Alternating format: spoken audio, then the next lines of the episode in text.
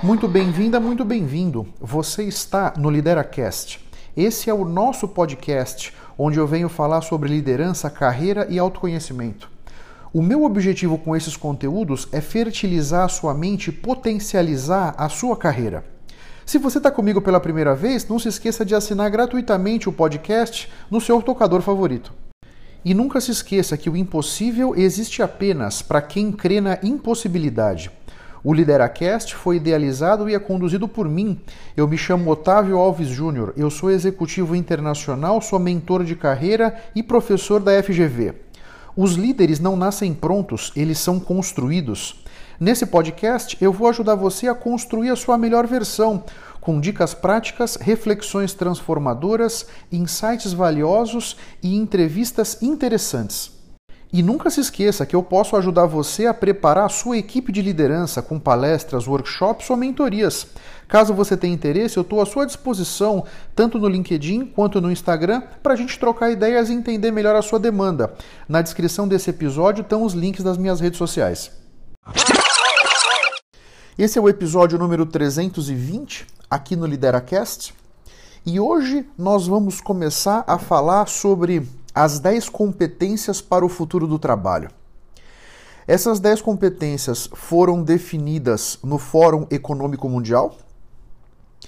O Fórum Econômico Mundial é frequentado, vamos dizer, pelos grandes expoentes do mundo dos negócios, do mundo de finanças, né? analistas de investimento, jornalistas, políticos. Né? Essas são 10 competências transversais isso significa que elas vão se aplicar para praticamente todas as profissões, para praticamente todos os ramos de atividade. Então, me parece que. E eu quis trazer esse conteúdo aqui para discutir com vocês, porque eu acho que nesse mundo que a gente vive tem realmente muitas possibilidades e muitas oportunidades para a gente aprender as coisas. Agora, eu acredito que fica dentro de muitos de nós aprender o quê? Nesse mundo em constante transformação, nesse mundo tão acelerado que a gente vive, o que será que nós devemos aprender para então ter mais chance de sucesso, vamos dizer, né? E eu acho que essas 10 competências são um ponto de partida interessante para que você estruture os seus gaps de competência, para que você avalie como é que você está em cada uma das 10 e em como você poderia estar ou deveria estar para que você tivesse mais sucesso, para que você pudesse se colocar melhor, para que você pudesse caminhar com mais solidez na direção dos seus objetivos. Então, como é que eu vou fazer? Em cada episódio, eu vou trazer duas competências. Né? Se são 10 competências no total, vamos levar aí cinco episódios discutindo sobre cada uma dessas competências, trazendo elementos dessas competências para vocês, para que vocês possam então montar esse mapa que nós falamos agora. Esse mapa do seu gap de competências, né? Para que você possa entender bem quais são cada uma delas, para que você possa se autoavaliar em cada uma delas. E, de certa forma, olhar para o seu futuro, ver o que, que você quer para a sua vida, para que você possa então poder avaliar com mais clareza se eu estou, por exemplo, aprendizagem ativa, eu estou com uma nota de 0 a 10, vamos dizer que o meu nível atual seja de 4, mas eu acho que para a minha carreira futura eu deveria estar num nível de 7. Puxa, desse 4 para esse 7, o que, que você de fato pode fazer? Como você pode cobrir esse gap, percebe? E a primeira competência que nós vamos falar é o pensamento analítico e inovativo. Então, o que é um pensamento analítico? É uma forma de pensamento que tem o objetivo de explicar coisas na medida em que a gente decompõe esse problema, esse obstáculo, em partes mais simples. Então, as partes mais simples vão conseguir ser explicadas de uma maneira mais simples, e na medida em que a gente vai entendendo as partes, nós também vamos construindo o entendimento do todo. Essa eu acho que é uma, é uma competência muito importante. Nós vivemos um momento em que a nossa força de trabalho tem uma dificuldade, eu acredito, nessa questão do pensamento analítico. Eu percebo e eu encontro com muitas pessoas e pessoas que trabalham comigo, pessoas que se relacionam comigo profissionalmente, os meus alunos, os meus mentorados, tem uma certa dificuldade nisso aqui, né? Então, aqui um exemplo de pensamento analítico. Primeiro, definição clara do problema, do obstáculo, da, da circunstância que nós queremos analisar. Né? Fazer uma formulação de hipóteses. O que, que um brainstorming aqui, o que, que pode ter levado até a, a, a esse problema ser formado, esse obstáculo, etc. Né?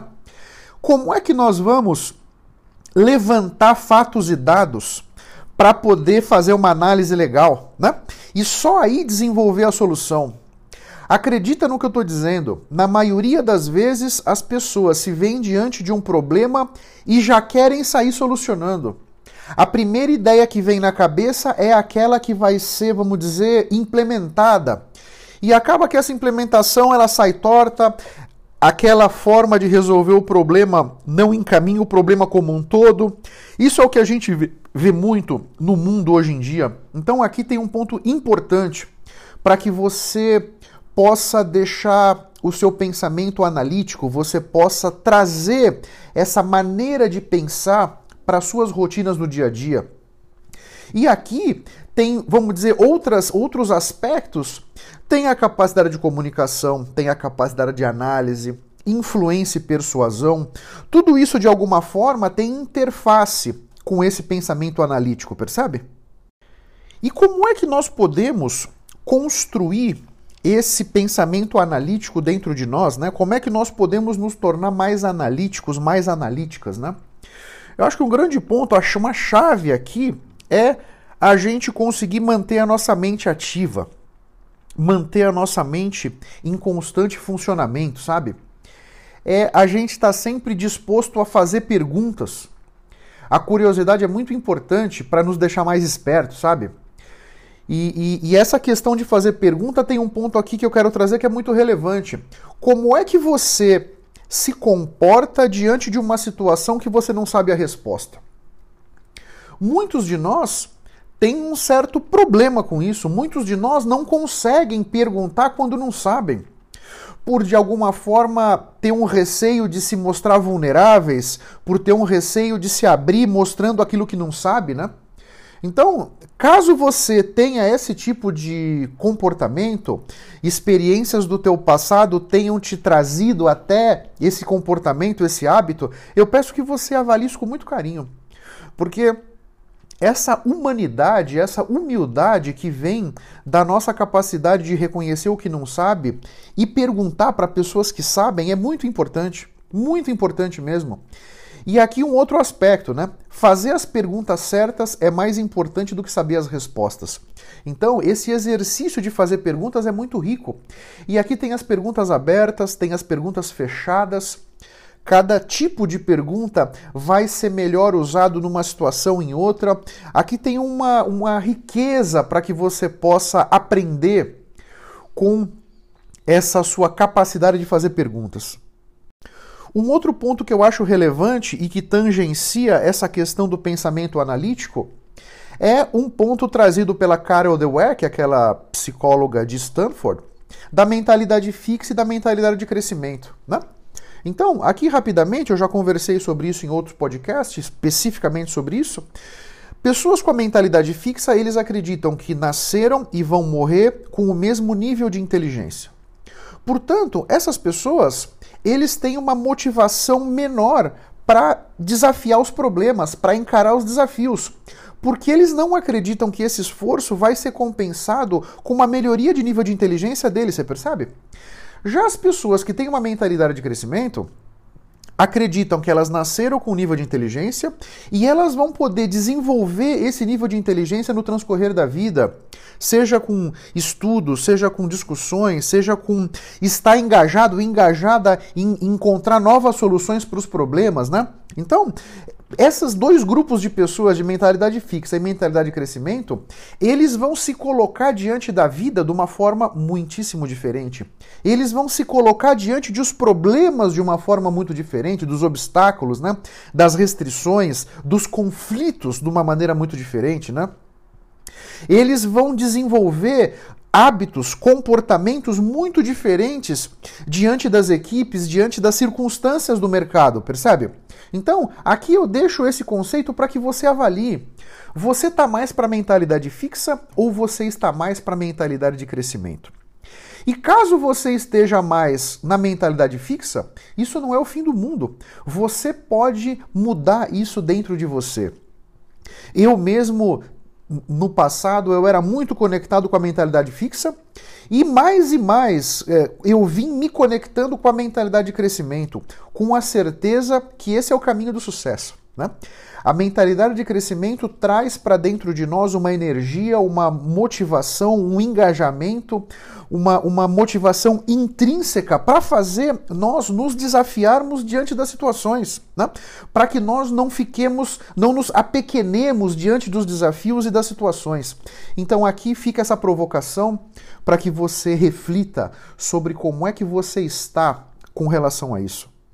Caso você precise de uma ajuda para entender melhor como é que você está, se você é mais fixa, mais de crescimento e isso tudo, eu tenho um programa de mentoria chamado Escalada. Estou à sua disposição para trocar ideias no meu LinkedIn, no meu Instagram sobre a mentoria, sobre como é que é esse processo, como é que eu posso te ajudar.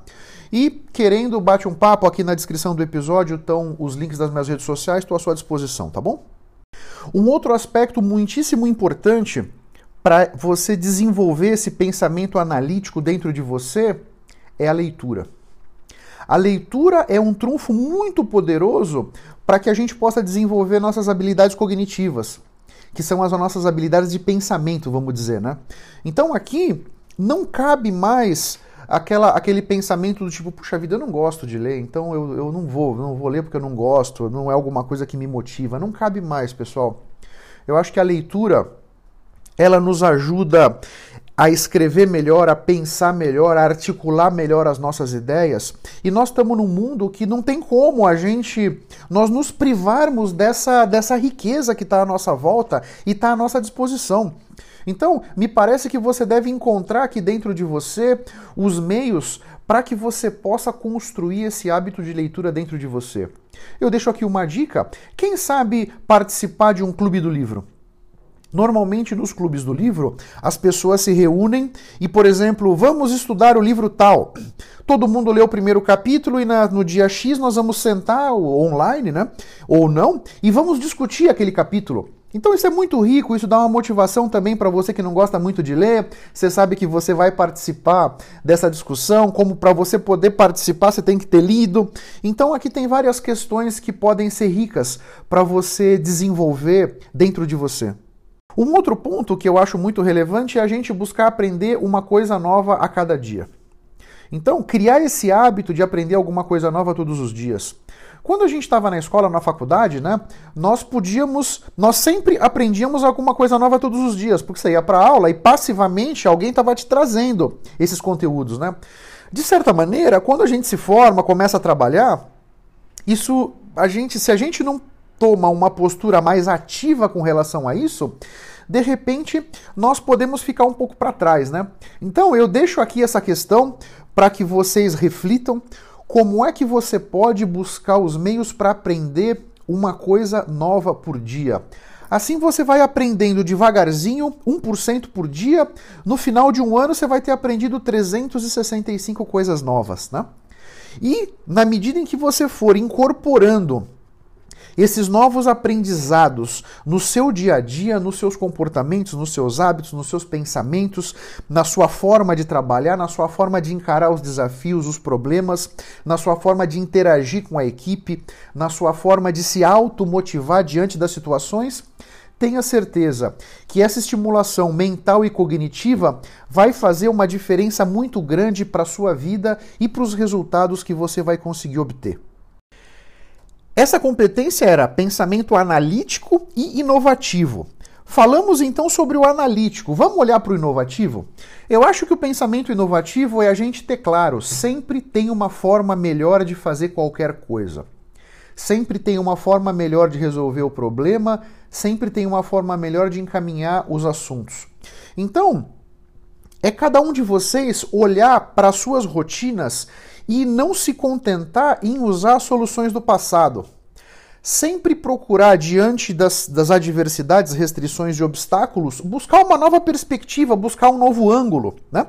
De repente, esse ângulo pode vir de você, pode vir de alguém da sua equipe, pode vir de um cliente, de um fornecedor, de um investidor, de uma parte interessada, percebe?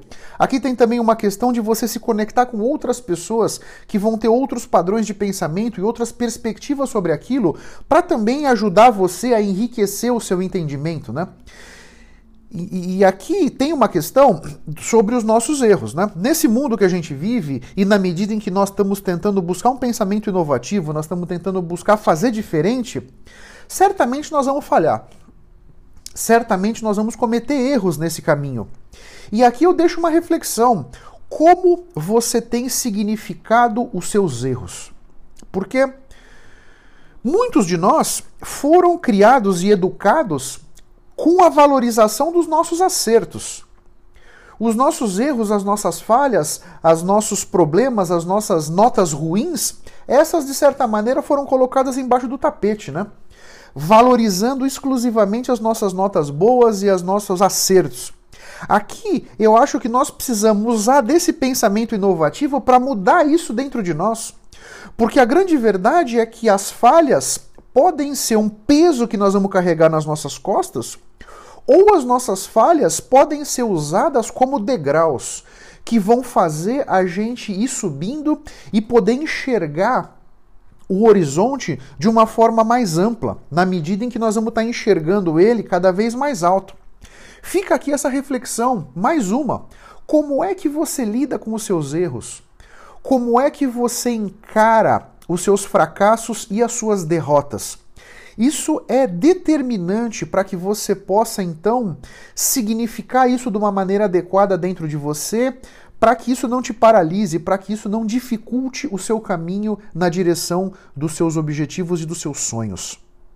Então, falamos sobre o pensamento analítico e inovativo, e agora eu quero falar sobre aprendizagem ativa e estratégias de aprendizagem. Eu acho que, eu espero que nesse momento você já tenha se conscientizado que nós vamos precisar continuar aprendendo até praticamente o fim da nossa vida, né? Com esse nível de transformação, o nível de mudança que todos nós estamos enfrentando, se a gente não aprender o tempo todo, nós vamos ficar para trás muito rapidamente. Só para te dar um exemplo aqui, lá nos anos 80 do século passado, o tempo de validade de uma competência estava na casa de 30 anos. Portanto, a pessoa fazia uma faculdade, aprendia alguma coisa e podia usar aquele aprendizado durante toda a vida profissional. Hoje, o tempo de validade de uma competência está na casa de 3 a 5 anos.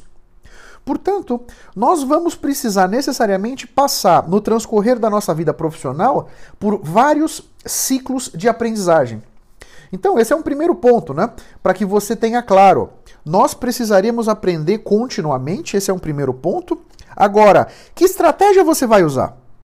Você conhece quais métodos são os mais eficazes para você aprender? Porque, como cada um de nós é único, possivelmente o método de você aprender preferencialmente, vai mais facilmente, vai ser diferente do método do João, ou da Maria ou do José, né? Então, aqui é um convite que eu faço para você, para que você se exponha às novas tecnologias. E tem a realidade virtual, tem a realidade aumentada, tem podcasts, tem várias formas, e-books, tem várias formas de você aprender. É muito importante que você reconheça e identifique qual é aquela forma que é mais talhada para se adequar à sua forma de ser. Talvez ler um artigo não é a forma mais adequada para você. Talvez seja assistir um vídeo, talvez seja assistir uma entrevista. Talvez seja participar de uma entrevista, participar de uma discussão, percebe? A gente falou agora há pouco de um clube do livro, né? Será que essa é uma forma interessante para você? Não tenho certeza, mas você vai ter que descobrir. Esse é um caminho que você tem que trilhar. E na medida em que você descobrir, você vai poder percorrer esses vários processos de aprendizagem que você vai precisar passar pela sua vida com menos sofrimento, com menos ansiedade, com mais prazer, com mais interesse. Você entende? E aqui eu trago um conceito do William Glazer, a pirâmide de William Glazer. Ele é, ele foi, né, um psicólogo americano lá da UCLA que estudou aprendizagem em seres humanos. E ele criou uma pirâmide, né, pelo menos é atribuída a ele essa pirâmide, né? Então, a verdade é o seguinte: essa pirâmide, de alguma maneira, e você dá um Google na pirâmide de William Glaser, é, é G-L-A-S-S-E-R, no Google tem muito material sobre isso, mas a verdade é o seguinte. Quanto mais áreas do nosso cérebro nós pudermos engajar nesse processo de aprendizagem, mais nós vamos reter. Então, por exemplo, se a gente só lê um conteúdo, a gente vai acabar retendo uns 10%. Se a gente puder ler, ver e ouvir, isso já vai para uns 30 a 50%. Se a gente se envolve em conversas, em perguntas, em repetições, relatar, numerar, eh, representar, isso pode ir para 70% do aprendizado, né? Até que a gente chega num nível de explicar, de resumir, estruturar, definir, generalizar, elaborar, ilustrar. Quando a gente chega nesse nível, a retenção pode chegar a 95%. Então, nesse sentido, procura também se conhecer. Como é que você se coloca nessa pirâmide? Quais ferramentas você pode usar na sua rotina do seu dia a dia para que você possa então conseguir assimilar e manter mais dentro de você esses ensinamentos que você precisa aprender, percebe? Essa questão de usar áreas diferentes do nosso cérebro, quando a gente aprende de fato alguma coisa, nós temos uma mudança física no nosso cérebro, é a tal da neuroplasticidade, né? Novas ligações neurais são formadas no nosso cérebro. E para que a gente consiga fazer isso com mais solidez, vamos dizer, nós precisamos então nos engajar, não é só ler, não é só escutar, mas conectar várias partes do cérebro nos envolvendo em diferentes episódios de aprendizagem, vamos dizer, com técnicas diferentes, com ferramentas diferentes, com pessoas diferentes, para que a gente possa então de fato aprender aquele conteúdo. É isso aí. Então hoje falamos sobre o pensamento analítico inovativo e aprendizagem ativa estratégias de aprendizagem, as primeiras duas competências das 10 elencadas pelo Fórum Econômico Mundial para esse futuro do trabalho e esse futuro que de repente já é agora, né? E muito obrigado pela atenção de todos. Até o próximo episódio. Tchau, tchau. Muito obrigado pela sua atenção e pela sua audiência. Se você ainda não se inscreveu no meu canal do YouTube ou aqui no podcast, faça isso para que você possa ter acesso a mais conteúdos que vão turbinar sua mente e fertilizar a sua carreira. Eu espero que o assunto de hoje tenha sido interessante. Eu espero ter podido trazer para sua consciência conceitos de valor. Posso te pedir 30 segundos do seu tempo? Seja no iTunes, seja no Spotify, faz uma recomendação para o Lideracast. Assim você me ajuda a levar minha mensagem ainda mais longe e impactar ainda mais pessoas como eu estou te impactando. Porque o meu grande objetivo é ajudar todos vocês a construírem a sua melhor versão. Um grande abraço para todos e até a próxima. Vamos firme. Tchau, tchau.